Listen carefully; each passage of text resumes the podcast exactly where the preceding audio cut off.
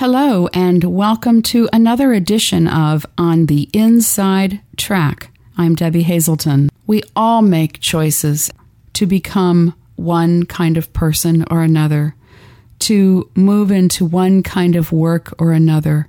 How do we make these choices? My guest this week is someone I've enjoyed getting to know well through her appearance on Affiliates in Action. She is the president of ACB Students, Miss Tiffany Jolliffe, and she is also a candidate for the ACB Board of Directors. I am so proud to see her stepping up and willing to share her drive and passion, talent in this endeavor. I hope you enjoy listening with me as we explore defining moments from there to here. Thank you for listening. So, I am absolutely thrilled to have you here today, Tiffany. It was so great to start to get to know you with Affiliates in Action. Yes. Yeah, I'm so excited for the board, I have to say. I'm already putting my bias out there. I Whoops. Hey, I mean, you know, this is not ACB radio talking. This is me. yeah. This is Debbie. That's this right. is full on Deb. That's right. You're probably going to need to edit this because right now I am fighting with a can.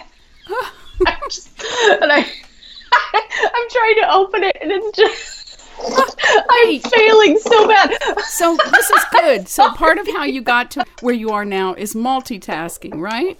Absolutely. Thinking on your feet. Just running into everything. Blind people cooking. I love it. See, we need you on hazelnuts. Oh Cooking- my god, you guys wouldn't be able to handle me. I'm We- like, I'm in my kitchen, just beep, beep, beep. It's like Jerry Springer in here. Tell us about who you are. You are just full of drive and energy and all kinds of good things. And I know you've had a lot to deal with. So, what keeps you going? You had said something to me earlier about making choices, where we've been, how we got to where we are today, the choices we've made, et cetera, et cetera. And I really think that the first milestone or inside look did not come from me making a choice. It actually came from my parents making a choice. Oh, they really? found out that I was blind at a young age, probably about six weeks old, is when they first noticed something. Six months was when I was diagnosed. And they faced a choice. They could either shelter me, not let me live a quote unquote normal life, be mainstreamed in school, etc. Or they could treat me like any other little kid and expect big things from me. And that's the choice that they made. I had to make very good grades in school. I swam for eight years competitively, was in choir, theater, etc. So they always pushed to make sure that I was doing better and just doing the best that I could be doing. My dad would always say to me, if your friends are going the extra mile, you need to be going the extra 10. And I know there are differing philosophies on that, but that was the one my parents took with me, and mm-hmm. I'm very appreciative of that Okay. because it's made me into someone who pushes. I mm-hmm. don't just settle for anything. And so that's something that they instilled very early. And I just keep going with that. Uh, did you always feel good about that? Oh, no. No, not at all. They came down on me pretty hard if my grades weren't up to snuff. And because of that, I was able to graduate from high school with a really good GPA. They wouldn't let me just fall back on my, oh, well, I'm blind, so I don't have to do this kind of thing. That was never an excuse. It never, they didn't see blindness as any sort of stumbling block for me. And so I don't really see it as one for myself now. That's great. Did you believe that they believed in you? Absolutely. It was one of those whenever I would get a bad grade, they're like, We know you're smart. What are you doing? Because it was never really about me not knowing the material. It was more me like, Oh, I'm just not going to turn in my homework today. but at the same time, though, they knew that there were going to be things that were going to be harder. So, say, art class or geometry, something that is a more visual medium, mm-hmm. they knew it was going to be harder. So they always told me if you don't get it and you are truly trying to do well, we're not going to punish you for that. I just tried as hard as I could, especially in geometry, and got a C in it. But they knew that I was going to the teacher every day and getting help. So they knew that that was the best that I could do, and they were proud of that. So they they didn't hold unattainable standards for me, but they did expect pretty close to perfection. were you allowed to have feelings, or was it more like you just had to be strong all the time? Uh, I did a lot of rooting and you know writing in my journals and just all the emo kid stuff mm-hmm. you do as a teenager. But outwardly, I mostly had to be strong. Now, one thing my parents did help me with, and this actually is a big influence on me as I have gotten older, was that throughout high school, I was bullied, oh. mercilessly oh. bullied. And you have never seen a better advocate than my parents in in times like those. So when it came to something like that, if I wanted to break down or whatever at home, they were there for that. Now, of course, they wanted me to stand up, be strong, still do well in school, but at the same time, they understood that there was more going on. And so they took it on themselves to try and help with those situations. That's good. Were you bullied by girls, boys, both? Both. Oh. And the administration do anything to stop it either. Did not. Uh, it was, yeah. No, it was one of those. Oh, give them one more chance. Oh, they get one more chance, just one more chance. And actually, there was a lot of, and it's kind of interesting that it's becoming so prevalent now in terms of awareness, but cyberbullying was big uh, back when I was in high school. So I think there's awareness of that today mm-hmm. and a lot more things being done. In 2004 and 2005, when I was in high school, there were a lot of unknowns.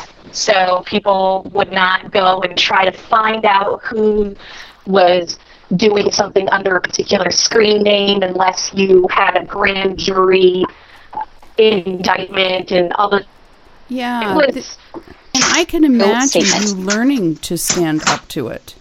I mean, you're strong. Nobody's oh yeah, going to push you around. There were a, a couple of incidents in the hall. Probably should have gotten in trouble, but teachers, I could hear them kind of laughing in the background, like as I left. You know, so you could hear them kind of snickering, like. like we can't say it ourselves. I'm sure that my dad taught me was uh, get your diploma and get the hell out was my uh, Get right. do what you need to do and and move on. Now that was right. high school. He's like, they're all going to be working for you. That's wow. they're going to be yeah. working for you. He knew you were going to be mm-hmm. in charge one day. Right. That's interesting. Right. So mm-hmm. they raised you to be a leader. They didn't just raise you to, you know, like uh, to pass and be self-supporting and have bread on the table. They raised you expecting you to do great things. I think so. You know, and I think it's really one of those they expected greatness, mm-hmm. but they didn't really necessarily care how it came. So if I was raised to be the best follower in the world, well then awesome. That was what I would be. Mm-hmm. But if I wanted to be a leader, then they supported that too. So they were just okay a good support system, mm-hmm. no matter what.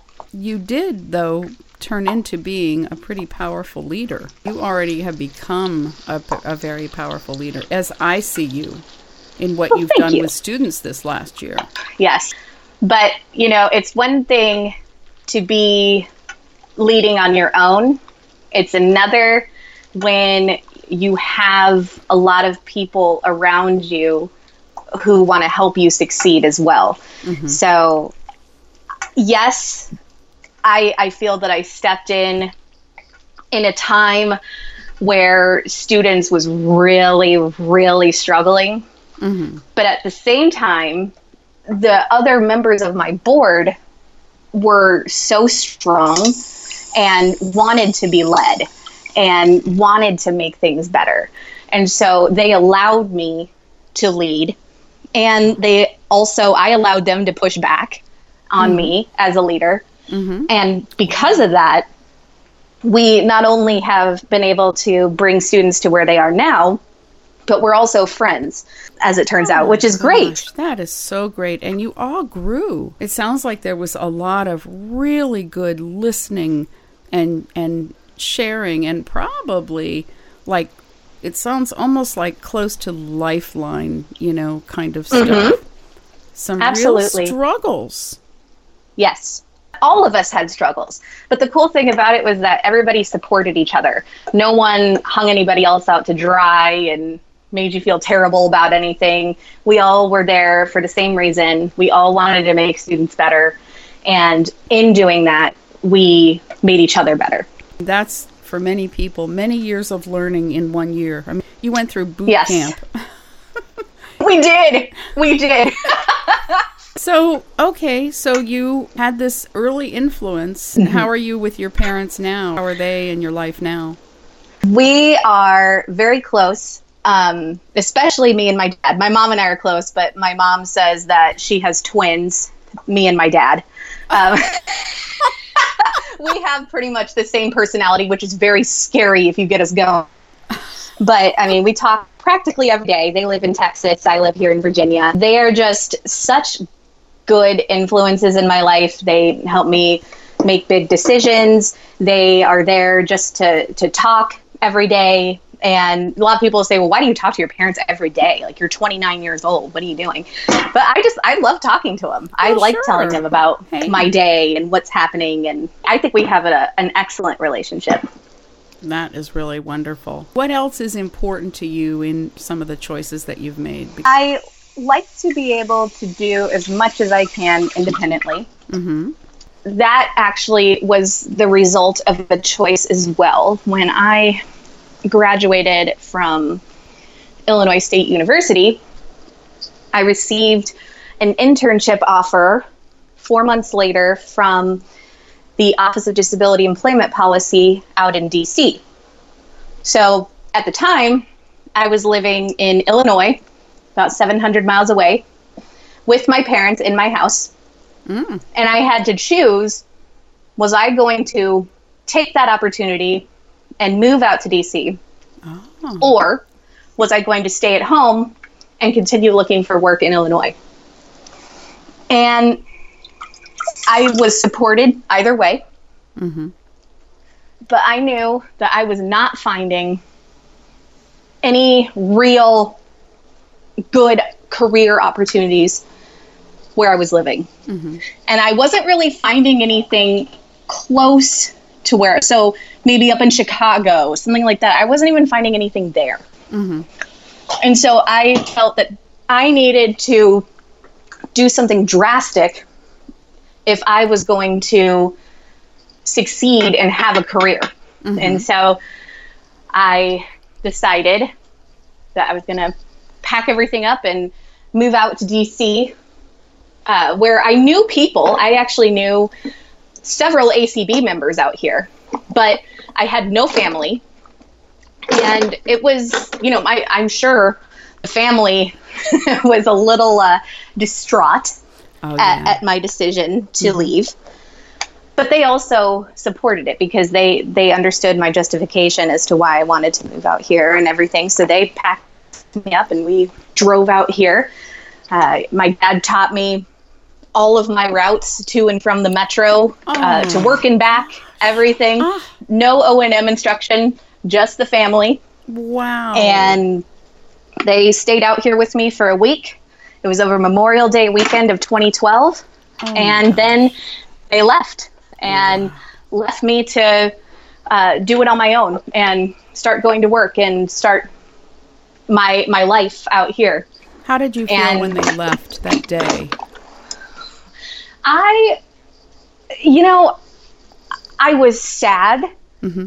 but they had spent that whole week with me really just drilling all of my routes and everything. Mm. So I felt fairly confident as well. Mm-hmm. So it was a bittersweet thing. And at that time, I wasn't sure if I was going to ever be moving back to Illinois or not.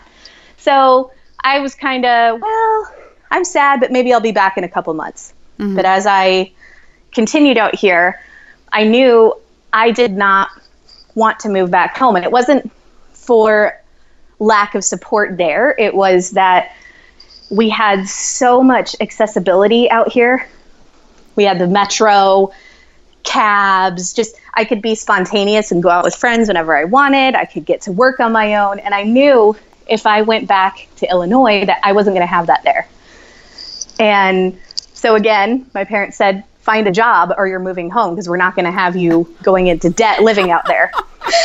so I did because I wanted it. Uh-huh. And I think that's the big, that might be one of the big things about me is if I want it, I do it. I notice. And I notice. There's not much that stands in my way if I want something.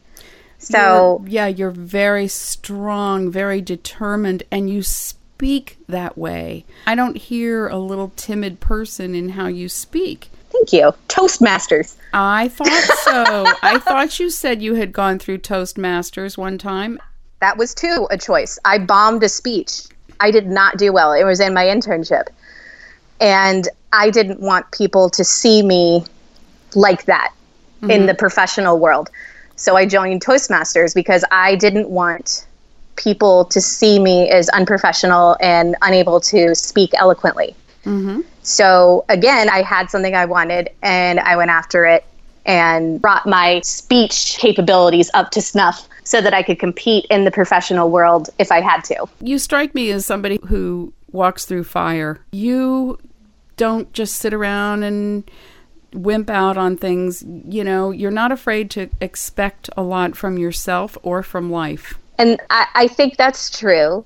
When I decided that I was going to go to grad school, it was because I saw a lot of people around me being promoted in their work. A main reason why they were being promoted was because they had master's degrees.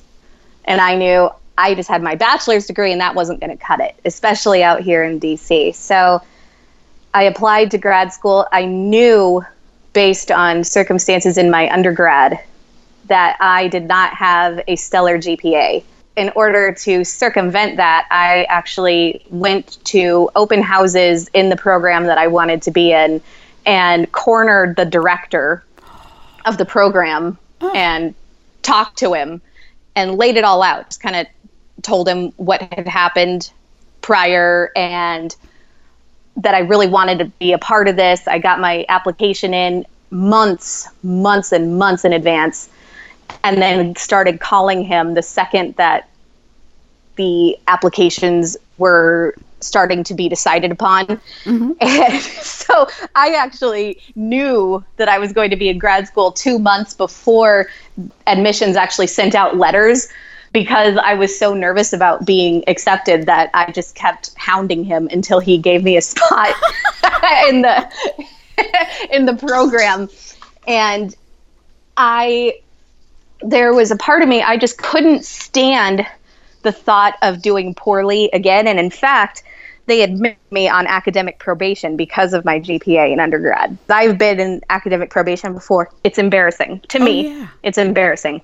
Mm. And so because of that, I worked so hard and so I ended up graduating from grad school with a 3.95 GPA, which I'm still not happy about by the way.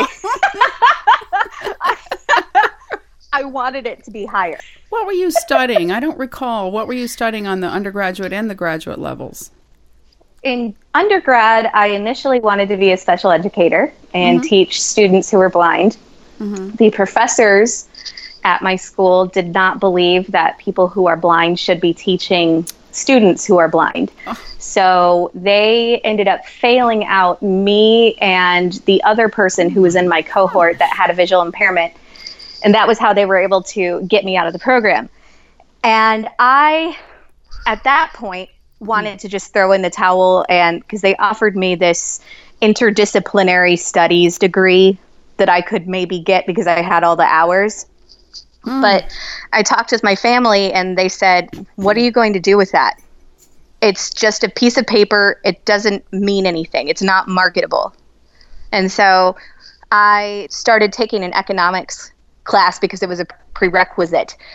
I was not looking forward to economics at all. Mm-hmm. It scared me. Oh yeah. And the and the first day, I was in a lecture hall with 300 other people. And at the end of class, the professor comes bounding up the the steps in the in the lecture hall. Comes up to my desk and he says, "What can I do to help you pass my class?" Had you and- said anything in there? Had you? Had you, No, kind of ashamed to say this. I walked out of his class and cried because I had not gotten that kind of support, just immediately unconditional support from a professor before. Did you and- feel like you were going to like it when you heard the content that d- first day? I wasn't sure. I knew I was going to like him. He just had a really out facing personality. You could tell he loved the subject. Mm-hmm. And when a professor loves a subject, the student typically does too, because it's just this infectious energy. And I just loved it. I he was going to make it fun. And if you can make somebody get kind of excited about economics at eight in the morning, Oh, you know that you have something there. So he came up, he he asked me what he could do to help me. He assigned his grad student TA to help me figure out graphs and all this Oh stuff to make them accessible. Worked with the disability support office and that swayed me because I was going to do business, but I saw him and how supportive he was. And as I researched more, I found out that the whole economics department was like that. They had never had a blind student before. And they worked as hard as they could to make sure that I did well in their classes. And I finished their degree in a year and a half, taking micro and macro economics in the same semester. Don't recommend that. Horrible, but the, all the professors were amazing, and I got nothing less than a B in all of my classes over there. So it started to restore some of my faith like, oh, maybe I'm not a crappy student, because the more you get told, the more you oh, believe it. Yeah, sure. It also sounds like the undergrad thing, it was discriminatory. It was, and I did file a complaint. But you know what? I think it, It opened your eyes because you've done a lot with advocacy and still are. Yes. Your yes, own. absolutely. Yes. That actually did spawn my decision. It, it helped it when I decided to go after Uber this past year. They, mm-hmm. the blatant unfair treatment, and in Uber's case, the injury I suffered was because of discrimination. Mm-hmm. And I could not allow that to happen to other people. It's not fair. And in the case of the Uber situation, all I was trying to do was come home from a dinner with friends. And the driver did not want my dog in her car. So she ended up dragging me down the street because I was trying to get into her car and she Oh. stepped on the gas as I was trying to get into her car. Oh, And that just can't happen. I mean, I had a sprained shoulder from the incident, but it could have been so much worse. Mm-hmm. And I fear for people in my situation who might end up having something even worse happen to them. I had to fight with the police to file a report. And thanks to Eric, he actually got me in touch with the Washington Lawyers Committee that's really excellent. And again, what I see is not only is this about you and your life, but it seems to me that it's bringing you front and center to be quite a strong advocate on a lot of levels, quite a strong speaker, and you know, just someone who's out there getting things done on a lot of levels. I just think we need more of that. Mm-hmm.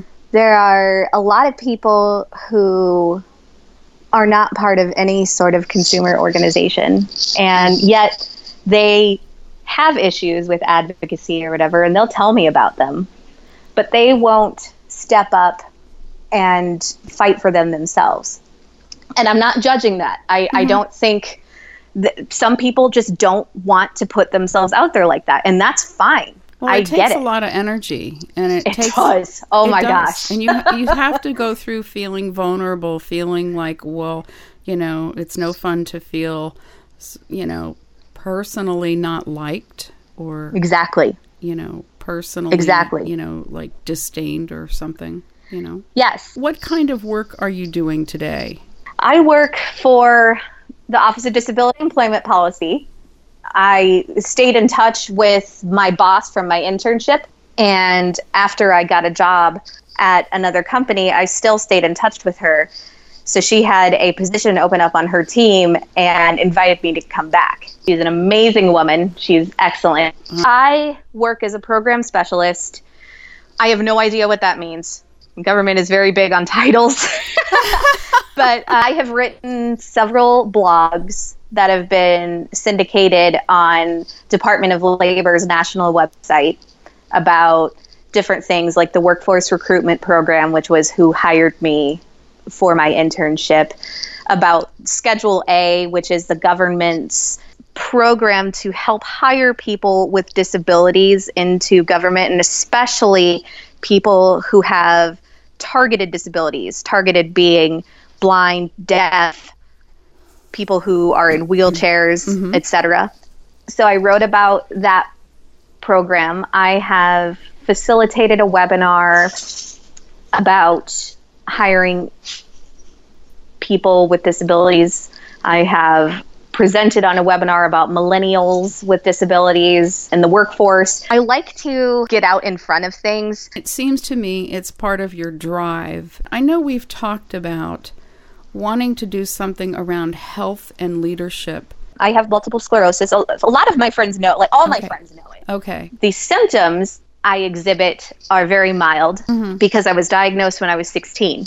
Okay. So they were able to get me on medicine early and start slowing the progression. Well, I appreciate you sharing this. What have you learned about how to balance your drive of being out there with your need for your own health? The biggest thing that I've learned, learned it over the past year, is that it's okay to say no. It's yeah. okay to set boundaries. I think that future leaders in ACB need to understand that while we give so much to ACB, we also need to be able to say no at times or not take on another thing and and balance because the last thing you want to do is burn yourself out from what is an amazing organization. Thank you, Tiffany, and thanks to all of you for listening. I hope to see you at convention soon and or to know you're there listening on ACB radio. I'll be back with you July 13th. Thanks so much, and I wish you all the very best on the inside track. Practice makes progress. Give it a try. Your turn. Practice makes progress.